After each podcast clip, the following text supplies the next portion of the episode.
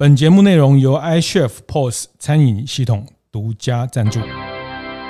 开晨会喽！大家好，我是游子燕。他的品牌进入到要成长、要扩大、要怎么转大人的过程，流程再造是为了战略、为了公司战略去做服务的。是，但是呢，很多的还是可能他们这么走着走着，好像还是没有办法扩大的原因在于组织战略是不对的。观念对了，店就赚了。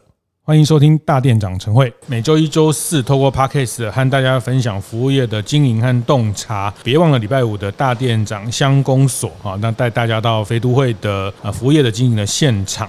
那我想大家在服务业的现场，其实这这一两个月蛮折腾的哈，那就是疫情的上上下下，那这个情境又跟去年的三级又不太一样。那当然，这个随着疫情的日常化、常态化，呃，还有包括国外的这个境外的边境的一些逐渐的松绑啊，因为还是要面对这个国际的 交流的这个呃现实哈。那观光产业的一些营运，我想实体店慢慢慢慢，大家也。客人也陆陆续续回来，甚至接下来的海外观光客、国际观光客。那这一集哈，我想特别邀请一位很特别的在服务业的教练哈，呃，会盟咨询的张佳琪佳琪老师，那他来跟大家谈谈实体店的呃所谓流程再造的这个概念哈。那这个概念我稍后提哦，那还是先。呃，请佳琪老师跟大家打个招呼。各位听众朋友，大家好，我是佳琪。我们刚刚开始前来聊到，你二月十五号才从上海回来。呃，对，很很幸运的在赶在封城之前回来。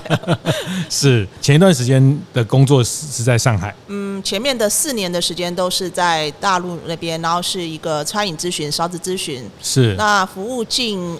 五十个餐饮公司，嗯，是大陆的餐饮公司，大陆的餐饮公司。是是协助他们做呃餐饮顾问的这些角色，是的，协助他们做一些流程的优化，然后还有呃企业大学的建立，是，所以这回来台湾也本来是计划中的，呃，本来就是本来就是呃想家了嘛。这集我特别会想请佳琪老师跟大家分享流程再造这个概念哦，因为那当然也是因为我自己常常看很多大店长，那大家开店服务业。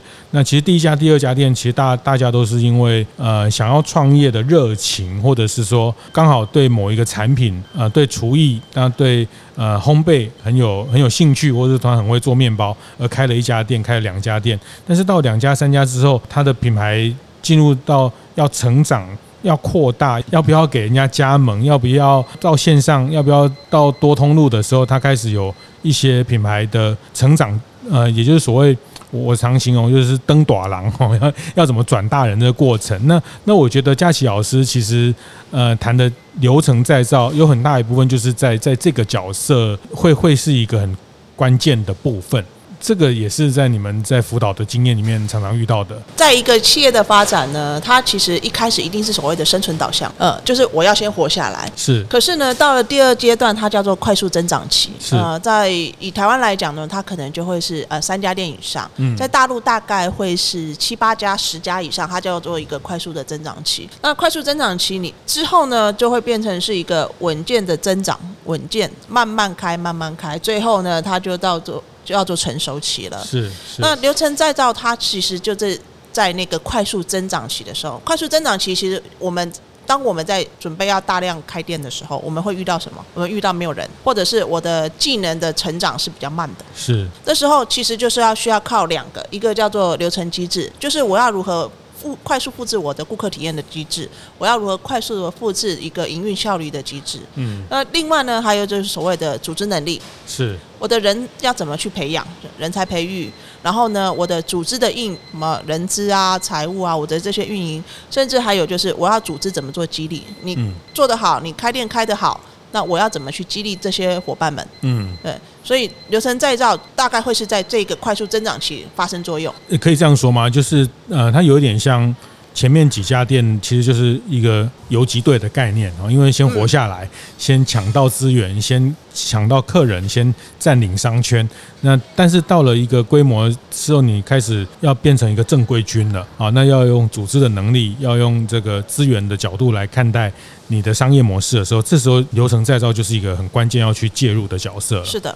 还是先请嘉琪老师谈一下，其实这个最早在台湾的服务业、餐饮业的经验，呃，其实您最早也是带着台湾累积的十几年的这些服务业经验，变成一个顾问的角色，去跟中国的服务业、餐饮业做分享嘛。大陆的勺子咨询的话，我们找的伙伴全部都是从门店营运一线出身的，是是，因为只有一线的人才能够知道我们门店最需要的是什么，哦、是。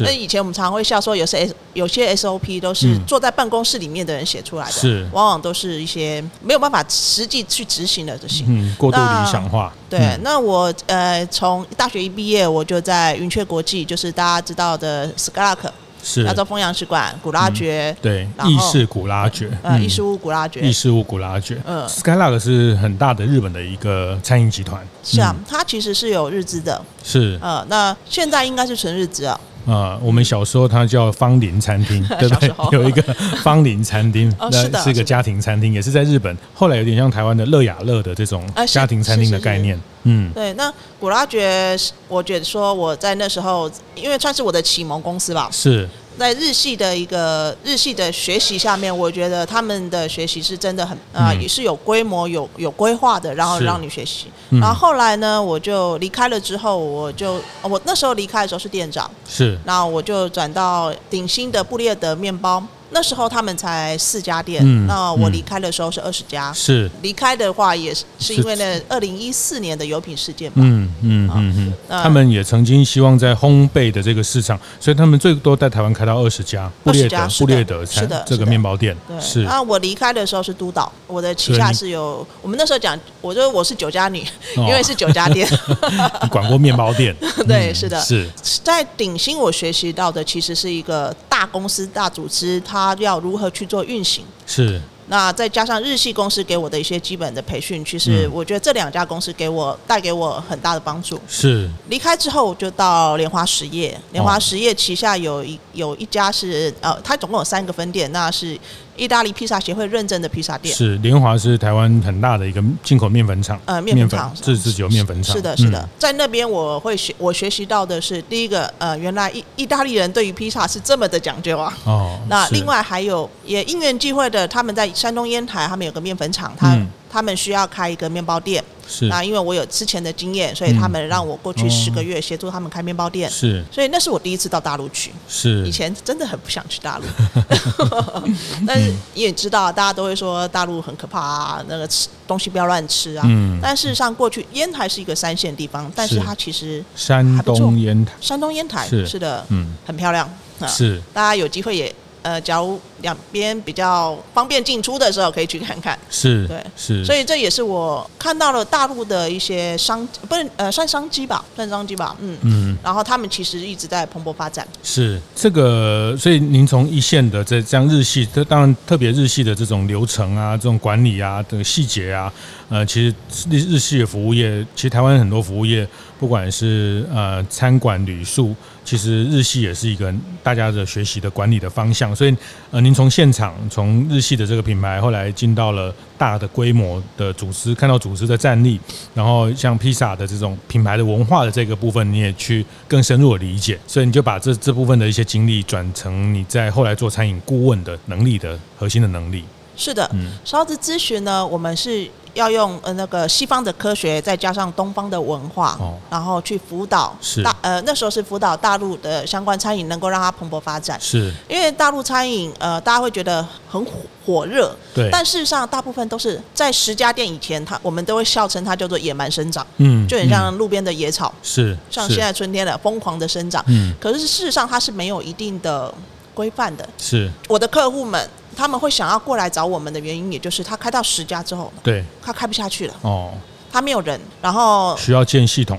对，需要建系统。他不是没有钱，嗯、他有钱。嗯、大陆的企业主他们其实很敢投资，是，但是投资他们也要投对地方。大家都会花钱，要花在对的地方。嗯，没有办法快速的做人才复制，或者是我想要教我下面的伙伴，但是我不知道该怎么教。是，是，所以这时候就会来寻求咨呃顾问的协助。我的前面的经验都是日系，嗯，或者是呃像大规模的公司，所以他们是有一定的流程化的东西。是，但呃。嗯，我我我也想简单听一下，就是说这这三四年你在对岸呃做顾问，然后我觉得这三四年在对岸的餐饮也是一个风起云涌的个过程哈，不管是呃餐饮或是饮的部分，当然瑞幸咖啡啦、喜茶也大概都是在这这几年，然后他们的餐厅的快速的各种样态的呃异国料理啊等等呃连锁化的规模啊，西贝啦等等，或是呃肯德基的中国等等，这个呃我我想这几年你这样看下来，再回来台湾，当然两边的情境市场不太一样哈，那就是说也很难得在大陆有有一个这样的餐饮顾问的经验，你你的心得或是什么？就是说他们对员工的投资啊或等等，你你自己去看待这个市场，你得到的的心得可以简单分享。我觉得哈，很多的企业主来找我们的时候，他其实只想要。快速的发展他的门，但是我们都在跟他沟通的时候，其实我们会希望他能够先找到他的战略方向。流程再造是为了战略，为了公司战略去做服务的。是，嗯，那讲好的当然是我可以协助他把 SOP 做出来，然后给他一套方式，或他下面的伙伴能够能够按照 SOP，能够按照这个机制去走。是，但是呢，很多的还是可能他们这么走着走着，好像还是没有办法扩大的原因在于。他的组织战略是不对的，嗯，或者是根本没有组织战略，哦，只是为了开店而开店，是。所以我们后面在寻求一些就是目标客户的时候，我们其实会想要先请他把组织战略这个部分先确定下来之后，流程再造才能够做成功。嗯所以，组织战略指的是品牌战略的部分，还是呃，指的更精确来讲？呃，他想要发展成什么样子的公司？像海底捞好了，他就是要上市，他就是要上市然后他要把它做成火锅第一品牌，嗯，这就是他的这个他的战略方向。是。是，那有的公司好，你就算要赚钱好了，嗯，或者是你也要帮自己，例如说今年度我要开十家，我要开二十家，对，他这个应该要先确定下来，嗯，又或者是他的品牌、他的企业文化，他想要变成是什么样子的企业文化，是，有的还在变的时候，哦，呃，为什么我们讲说这些东西他要先确定下来？是。我们在做流程再造的时候，是会包括他的产品，呃，我们不会不会告诉他怎么教、怎么做这些东西。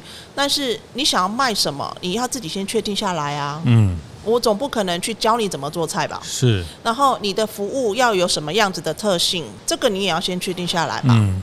然后我们可以因应你想要有什么样子的服务，然后我们去设计出你可以提供什么顾客当做记忆点。是。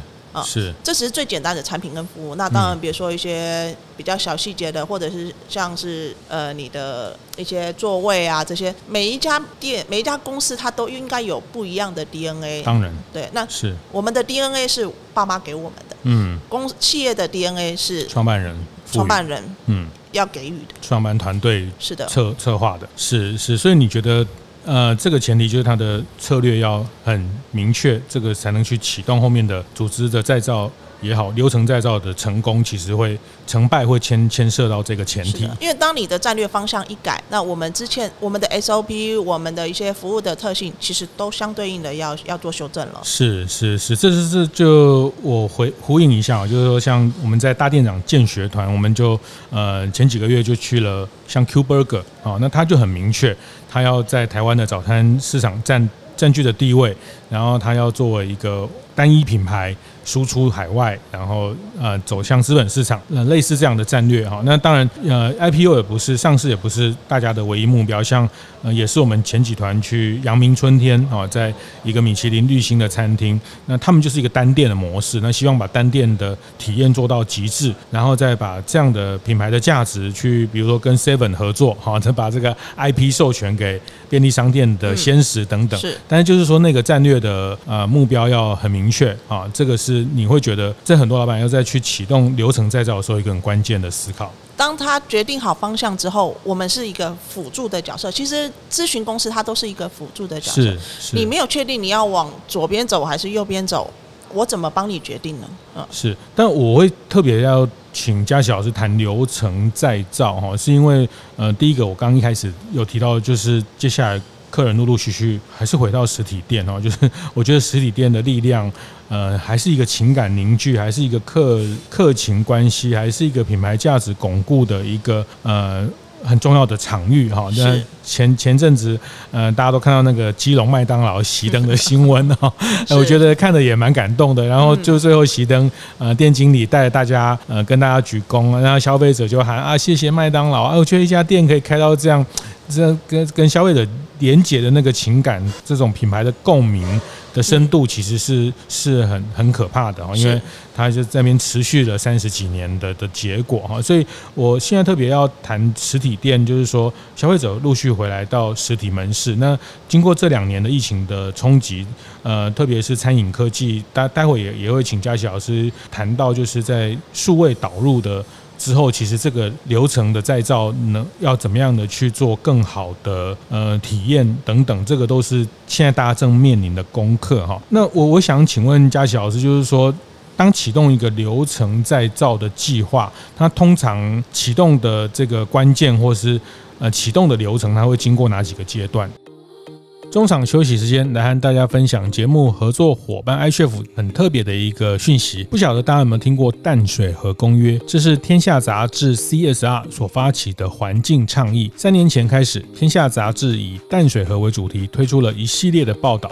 纪录片与活动，希望各界正视台湾的河川污染问题。三年来，已经有超过四百家企业组织与水系公民响应公约，而我们的节目合作伙伴 iCHEF 也是响应的企业之一。为了持续以实际行动支持淡水河公约，iCHEF 将在今年与知名的社会企业好和气合作，以位在淡水河流域的台大公馆商圈为目标，向当地的 iCHEF 店家推广循环杯的使用服务，希望透过减少一次性饮料容器的使用，可以进一步产生对环境正向的循环。这也是 iCHEF 所推动的永续餐厅运动的一部分。我也觉得非常有意义。有兴趣的大店长们，欢迎持续锁定 iCHEF 的粉丝专业相关讯息哦。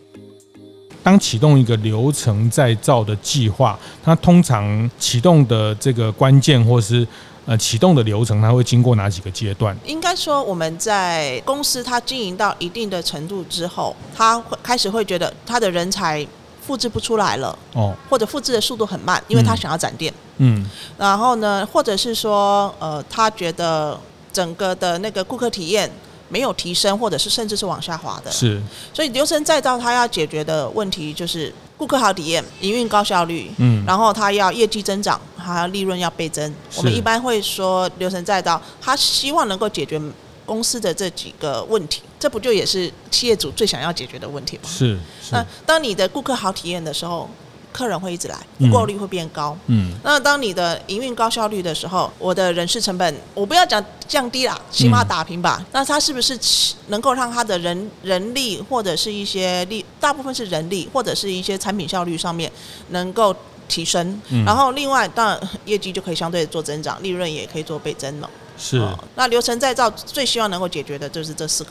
是是，能不能举一两个例子？就是那时候您在辅导企业实际的一些案例跟大家分享。以产品效率来说，因为我们在产品的部分，我们会讲到空间的利用、动线的应动线的一个优化。嗯，我们曾经辅导过一在北京叫做杨继新传统的中餐，它是三线，嗯，就第一线是那个灶台，第二线。这个中线到后面就是一些呃，这可能中餐的伙伴可能会听得比较有感，它会是三线的。那可是事实上，那你每一线就会有一个人，一个人或两个人站在那。他们后来变成是把所有的变成是两线，嗯，他就可以是原本是一次上班是要排十五个人，所以他们经过这么动线的。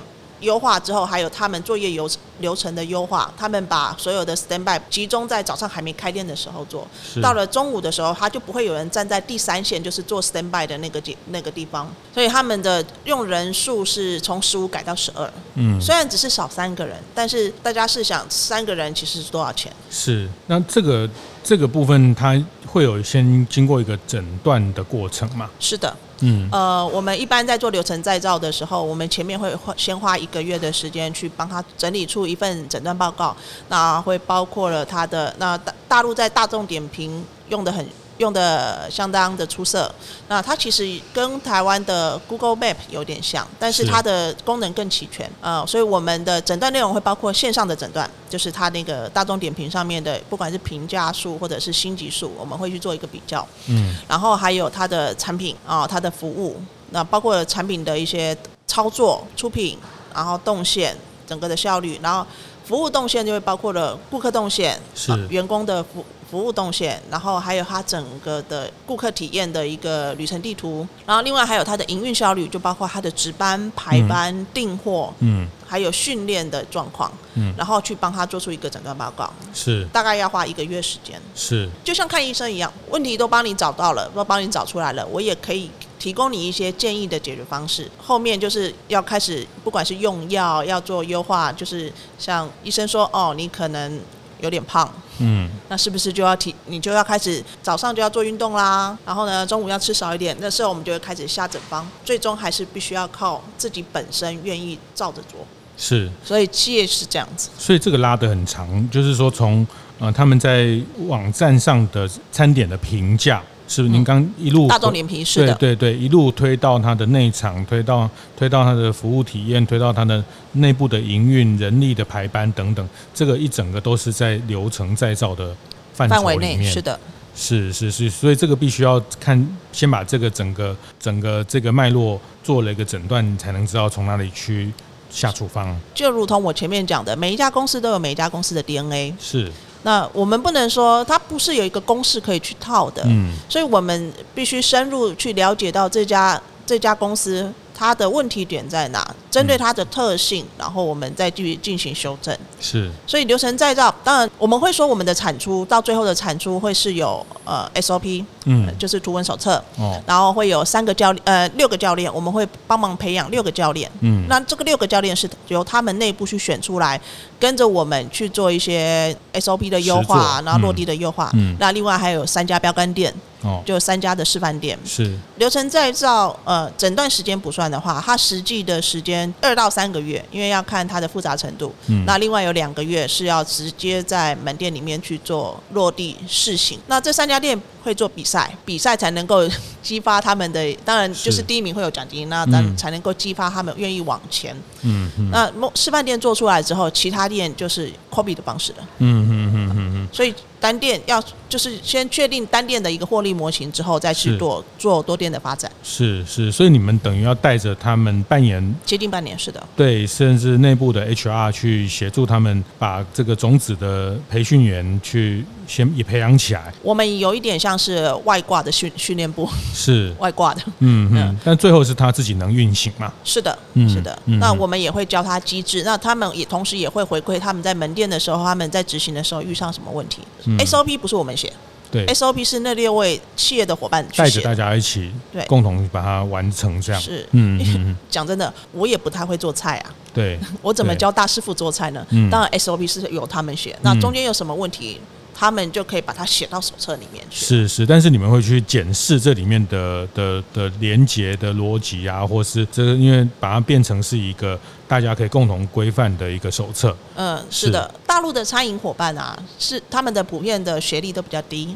可能就只有国中、高中，所以他们对于文字的应用上面，呃，手机大家都会打，但是真的在讲要打写成文字的时候是挺弱的。是，那包括了整个的，这不是只有大陆哦。我那天看一个新闻，那个 他说现在日本的大学生也不会用 PC，也不用电，也不会用电脑写论文，然后也只会用手机打字了。对，是是，这就年轻世代普遍的状态是这样。就是玩手游是挺厉害的啦。嗯嗯，是对那。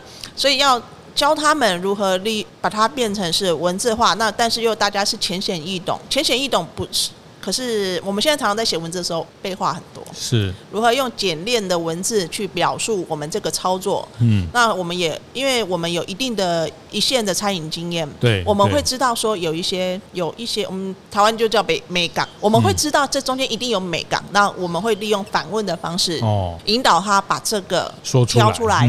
挑出来变成是一个关键。他们有时候会做，但不一定说得清楚。他们就说啊，就这样啊，就这样啊，对对 对，就这样就这样。但是就这样，那你新的人来加入团队，呃，这个就叫师徒制啊，每天就是用用身教，然后就用骂的，就是慢慢他去体会。但是因为现在没有办法这样，因为传承或是你要刚刚特别讲，在组织要 scale up 的过程，要这个店数要展开的时候，他必须有一套内部的沟通的逻辑啊，就是你们去去把大家的沟通的这个公约数找出来。是的，嗯、我们称它叫做关键步骤。关键步骤就是。你一道菜，它有的时候关键步骤可能是在前面的 can pan 的地方，哦，有的时候是在它后面的一个熟成的地方，是每一个每一个菜品它都不一样。是那一个新人来，尤其现在很多的小朋友连地都没有扫，你要怎么只让他去学一道菜？所以是要请这个大师傅。啊，他有的时候就像你说的，有的时候就是说啊，就这样啊，对，啊是哪样？嗯，嗯 下面的伙伴其实会一脸茫然。当你今天把它变成文字化的东西、图文化的东西，甚至未来是影音化的东西的时候，是是，把这个关键的东西挑出来，嗯，不讲大家做菜这一道菜会到一百分，但起码可以到九十分。是是是，是，这个也也是这个线上的人力的训练的，包括线上线下哈，就是说 HR 的训练也也进入了。您刚刚特别讲到文字。有一些是影音、影片，哈，影片的方式去做内部的训练，这个都是你们在帮他准备的教材。但是您刚强调，这个不是你去写的，是你带着他们去一起完成的。是的，嗯，是的，嗯，你们担任那个编辑的角色，担任把他的这个该不可完成的这个这个推手。是的，嗯嗯嗯。我们刚刚讲的是他比较实际的东西，叫图文手册，但是其实重点在于那六位教练。嗯。那六位教练，呃，以美式餐厅来说，他叫做训练员；哦，然后以中式餐厅来讲，他叫做师傅。是。那现在的伙伴们，他们呃，有的本来就已经不太会做了，更别说去教人。所以，其实在这一个阶段，很重要的是我们如何要教这些伙伴，他变成合格的训练员、合格的师傅。嗯。他要怎么去说？去他有工具了，他有图文手册了。嗯。他要怎么去教？那这也是我们在辅导他们的时候，那个没有。当然，我们有我们会有一个叫做 S O B 来讲，它叫做训练员培育手册。是是。但事实上，它那个东西很多都是必须我们一带着带着告诉他，你要怎么讲，你要怎么说，嗯、你要怎么做，嗯、甚至你要去用你的大脑去思考，你要设计什么样的机制，让你的伙伴愿意去学习。其实等于说，你要把他的训练部门成立起来了。是的，所以当呃我们流程再造是半年的时间，后面呢很多的公司就会请我们再协助他们去做企业大学的构建。哦，那企业大学其实就是人才培育系统，也就是训练部。嗯嗯嗯嗯，很多的公司它其实是有训练部的，但是训练部他们用到后面就只是写写 SOP 而已，他们没有把训练部的机制的这个功能把它做出来。嗯，他有教材了之后，他必须要定期去办培训，是办检核。大家会觉得这好像是 HR 的工作部，这其实是训练部的工作。哦，HR 的工作，它就是人事部的的工作是 OK，你你们考试过了，然后我来帮你，可能是升等加薪或什么的。嗯，但是考核这些东西，你要先有教才能考吧？嗯，嗯，而不是让他自生自灭之后，我再去考你哦，你不及格。是不是这样子？是是人才培育的这个系统。是的，这个这个也是大家在呃接下来面临餐饮的成长一个很重要的的抉择哈，在这部分的我指的是资源投入的抉择哈，因为这个确实是整个品牌能持久、整个品牌能扩张的呃很核心的基础。因为餐饮服务业不拖人哈，像我们在大店长社群的伙伴，像呃土斯利亚，他们就就花了很大的时间建立这个训练的。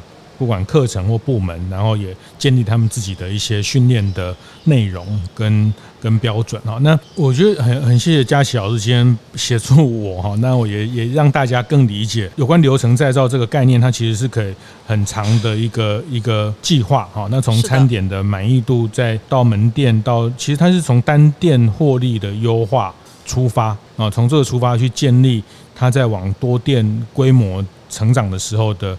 一些重要的这个能力的核心能力的建立，那当然特别是最后它形成了一个训练部门这件事情，是是，所以就是你也带过或是辅导过不同的品牌或店家哈，所以这里面我想有些，我想顾问也是扮演了一些一个催化跟跟辅导的角色，那最后他呃很大一部分还是靠企业自己投入的程度哈，那。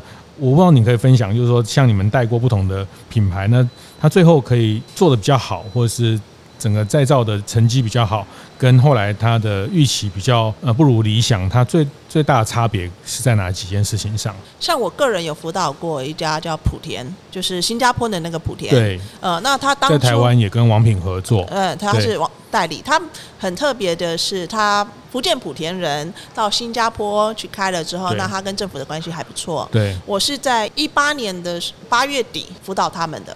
那他们呢？呃，那时候在上海开十不到十家，他们有点水土不服。他们虽然是福建莆田人，他们从然后开的是福建菜，但是从新加坡开到中国大陆之后水土不服，是人不一样，嗯，然后食物的口味，毕竟上海以北。真的都不习惯，他们在广州啦，在香港都开得很好，嗯，可是到了上海水土不服，是，然后就协助他们把，他们其实本身已经算是挺完善的一个 SOP，但是我们在帮他做一些优化，然后去做修改。他们在一九年做完这件事情，呃，一九年、二零年做完这件事情之后，有停了一小段时间，因为疫情的情况，嗯，呃，那时候的总店数大概是六十家。在去年二零二一年，大家都因为疫情的影响，然后开的很就是很不好，都没有展店的计划。但是他们现在突然变到了九十五家。嗯，在大量关键是流程再到，它是一个很长的过程。对，并不是说你现在做了马上看得到效果，因为训练都是需要时间的。但是呢，当你真的潜下心来，好好做好这件事的时候，你可以拥有爆发性的成长。嗯，就像我们在学习一样，当你今天在学。一开始成绩不好的时候，你不可能你马上学。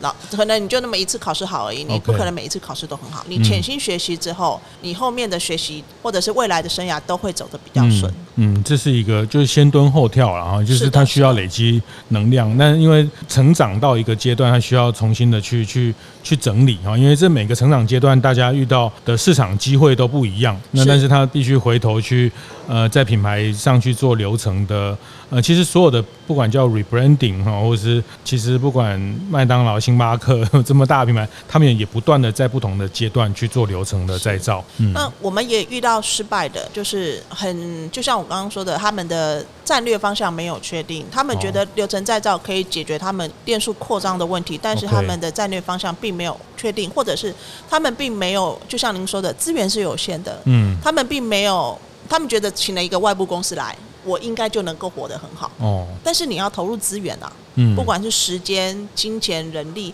投入才行。我也有遇过，他们做了，后面就把这一套东西放到旁边去了，哦，没有继续往下走，相对的店数也就没有继续成长了，嗯，那它倒倒掉不至于，嗯，但是店数没有成长，是。这个也我觉得提供大家一个很棒的参考哦，就是说大家在接下来，呃，刚一开始提到的。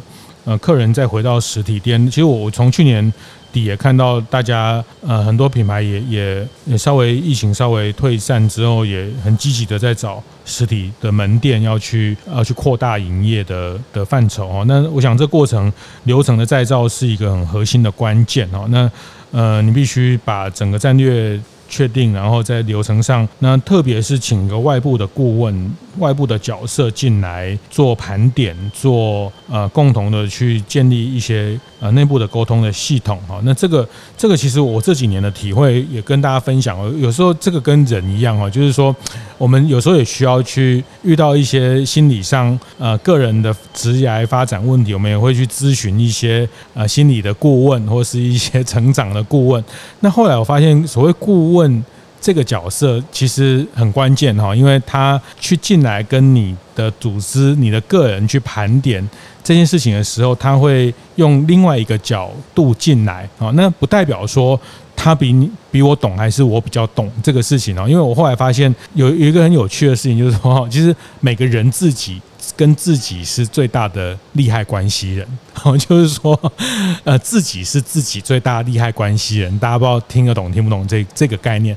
呃，你开一个店，你开一个公司，你是董事长，你是创办人，你是总经理，你就是跟这个公司最大的利害关系人。那我们在做很多决策，甚特别是在做变革的时候，有时候自己那一关会过不去，或者说，因为你是最大的利益关系人，有些事情你会。避开不去调整，或者是你会装作没看到，或者是你会呃潜意识或本能的去回避某一些问题，因为因为你知道去改变那个东西要付出习惯的改变的代价，或者是某一些，但是呃外部的顾问他其实扮演客观的角色，会很明确的告诉你这里面你你必须呃做哪些调整？那特别是像呃佳琪老师这样的顾问，他们有很完整的第一线的经验，也有大组织的这些历练，然后所以呃这个是我自己体会，就是说嗯为什么要找顾问，或者说顾问这个角色进到了一个品牌的系统里面，它起的作用。那我常觉得呃因为他他不是利害关系人，但是他有明确 KPI 呃去协助他，但是在这里面他会呃用一个。很客观的方式来解决组织现在在面临的瓶颈。呃，咨询顾问，我们常常会说顾问嘛，顾来给你问的。哦。有的时候是，其实你都知道你自己的问题，你只是希望由另外一个人的嘴巴去证实你真的有问题。是是，那当然，这个除了自己之外，就是说也是组织啦哈，就是说，呃，有时候老板说了算，但是有时候特别在华人的组织。老板英明嘛，哈，但是有时候大家呃不敢那么去挑战老板的的想法，或者是，但是有一个顾问的角色，其实他变成在内部沟通里面，你们也扮演了一个一个客观的角色，去协助把不同的部门、不同的层级的呃看法跟意见做一个会诊，这个也是一个蛮关键的角色。好，非常谢谢佳琪老师今天帮大家呃带到了这个很完整的流程再造的对一个企业品牌成长的关键的角色。我我还是还有很多问题要跟佳琪老师讨论哦，就是包括在呃特别是在刚讲的服务体验里面这件事情哦，我想这个也是现在大家呃在实体店。的价值要去去强化的。那我自己观察到，特别是这几年，因为餐饮科技，因为更多的数位的介入，也是一个部分哈。那呃，之前我也常请教佳琪老师，有一个。呃，MOT 关键时刻，还有消费者旅程的一个叫风中定律的这这些呃，在现场的一个营运面的体验的这个强化的部分哦。那下一集我会特别请佳琪老师再更深入的、更聚焦的来谈呃，在服务体验的这个部分。谢谢，谢谢佳琪老师今天的分享。谢谢。会后记得在 Apple Podcast 订阅、评分、留言。有任何想在晨会上讨论的议题，也欢迎提出。大店长晨会，下次见，拜拜。